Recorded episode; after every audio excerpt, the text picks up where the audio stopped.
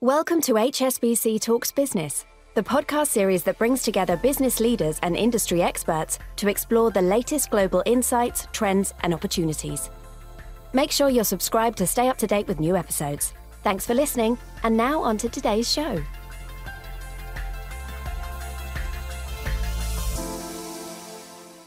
Hello, and thank you for tuning in. My name is Stephanie Bitton, and I'm the head of wholesale banking at HSBC Vietnam. It's my pleasure today to be joined by Ms. Thu Yen Trinh, founder and CEO of TalentNet. TalentNet is the leading HR consulting firm in the country, providing solutions to more than 600 companies and with visibility on hundreds of thousands of skilled workers in Vietnam. Welcome, Mrs. Trinh. Hello, Stephanie. Great to have you. So, I'd love to start by asking you to tell us about your own professional journey. What first inspired you to set up your own company? Thank you for the good question, Stephanie. One of the vision that I dream to build a Vietnamese leading company in total human capital solution to the market to bring the real value for all the clients in Vietnam. Also to contribute the activity to help for the communities to lift up the workforce for Vietnam. So that is one of the reason I decided to build TalentNet. That's really inspiring. Thank you. What's been the most important lesson that you've learned along the way? It's very interesting uh, I have to learn how to build the strategy of the company, where to build the vision, mission, culture, strategies. I had to learn a lot from that aspect. And then how to attract the talent to join with me to build a company, to provide the solution for the customer in the market. And the other thing I think very important for entrepreneurship, that's the, the human centric we, we really focus to care about the, our people, to love them, develop them, and grow together with them. At the same time, when we love our people, our people will serve the customer.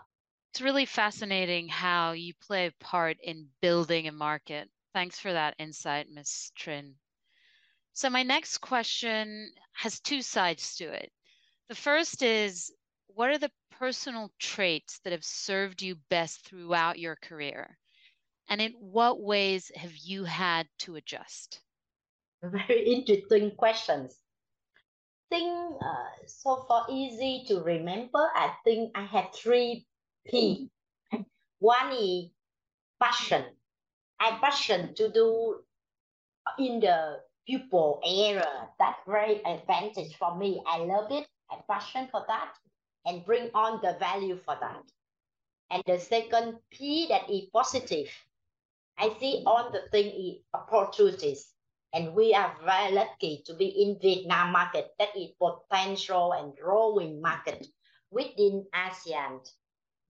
Uh, the last one, I think people focus on people. Everything we do to really to for the growing and value for people. Also strong commitment and strive for excellent everything we do and resilient agilities. That kind of personality helped me a lot during the growing organization as well as growing talent in the market. The sign that I, I feel that because I'm the visionary leaders, I had a lot of idea a lot of innovation in 10 years, in five years. So I mean, sometimes I have to pause a bit to focus more on the implementation part, on the strategy, to develop our people and workforce strongly, to implement the strategy.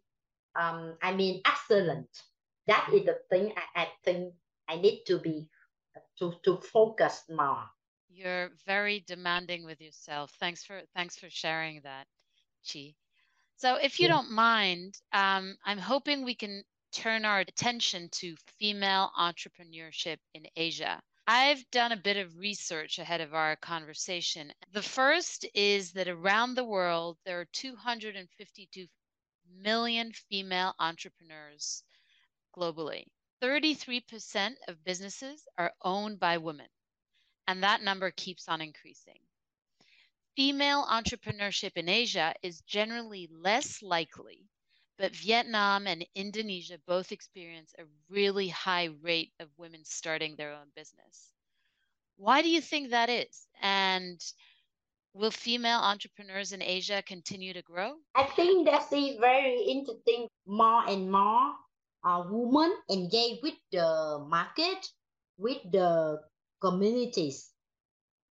And I, I see that uh, women in Vietnam now and support overall that can in the family uh, uh, share the family ownership between women and men in Vietnam I think more equally and tendency more and more women engage with the market and encourage more to have you see women to pursue the passion the career the entrepreneurship ambitions is very important to support the woman to have the confidence to enter to the market and entrepreneurship and the other important part that woman is just not the role of the mother at home but they like to be the role model for the next generation, the children.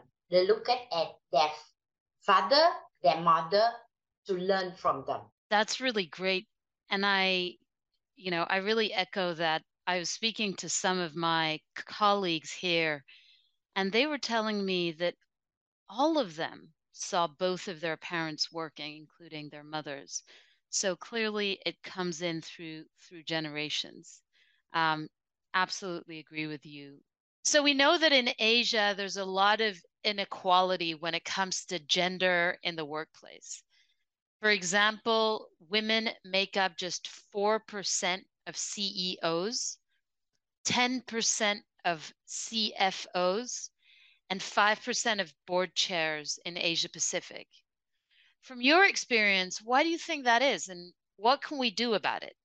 In terms of executive gender gap is a problem that deeply rooted and need to be solved with the action from both industry and government. That entails taking proactive, practical measures like developing career route and development programs for talented women, establishing metrics to monitor success and developing evaluation system that are gender neutral. Leadership must begin at the top, with managers demonstrating a real and observative commitment. At the role of the CEO of the woman, I think advantage that take initiative on this at they would on any other strategic matter, investing effort in comprehending the problems and fostering cultural change. I like that. So, what are the main challenges in the entrepreneurial space? You are a shining example of a woman entrepreneur in Vietnam. Can you talk through some of the challenges that you're seeing in the rest of the market for women? Yes, it, it is really a challenge. I would say there are three, uh, a number of main things, right? Funding, family responsibilities, and inadequate support system. So I think that is three areas that uh, uh, need more support for the woman. And the deep inside of the woman, the last one, I think more important, that is spirit, the confidence and spirit of the woman.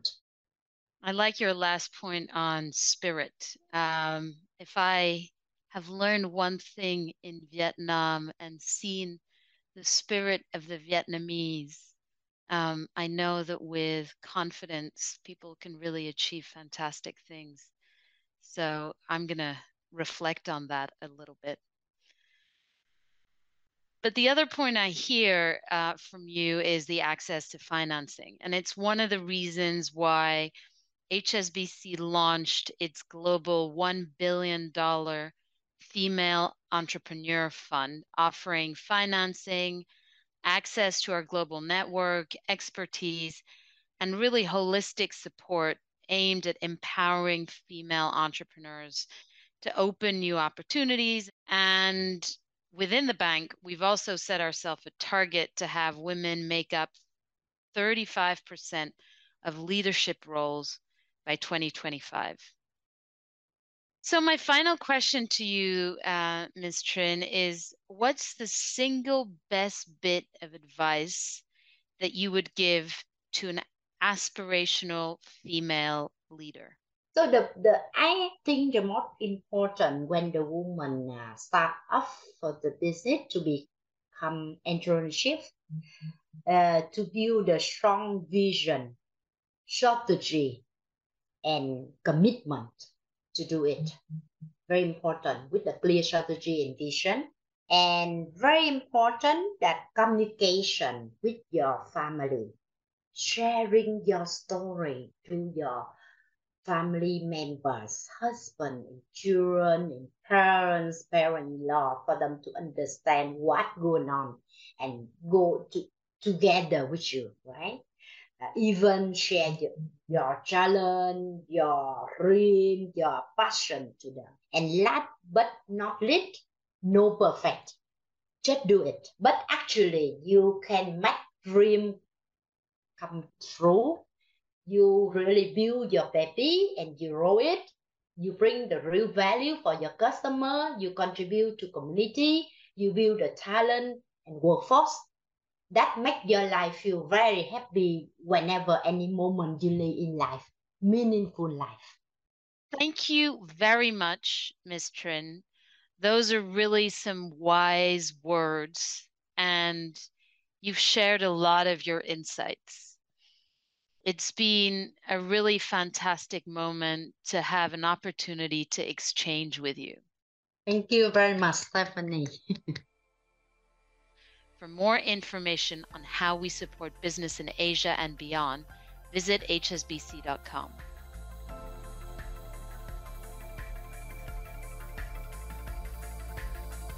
Thank you for joining us at HSBC Talks Business. We hope you enjoyed the discussion. Please do subscribe to the HSBC Talks Business channel to stay up to date with new episodes.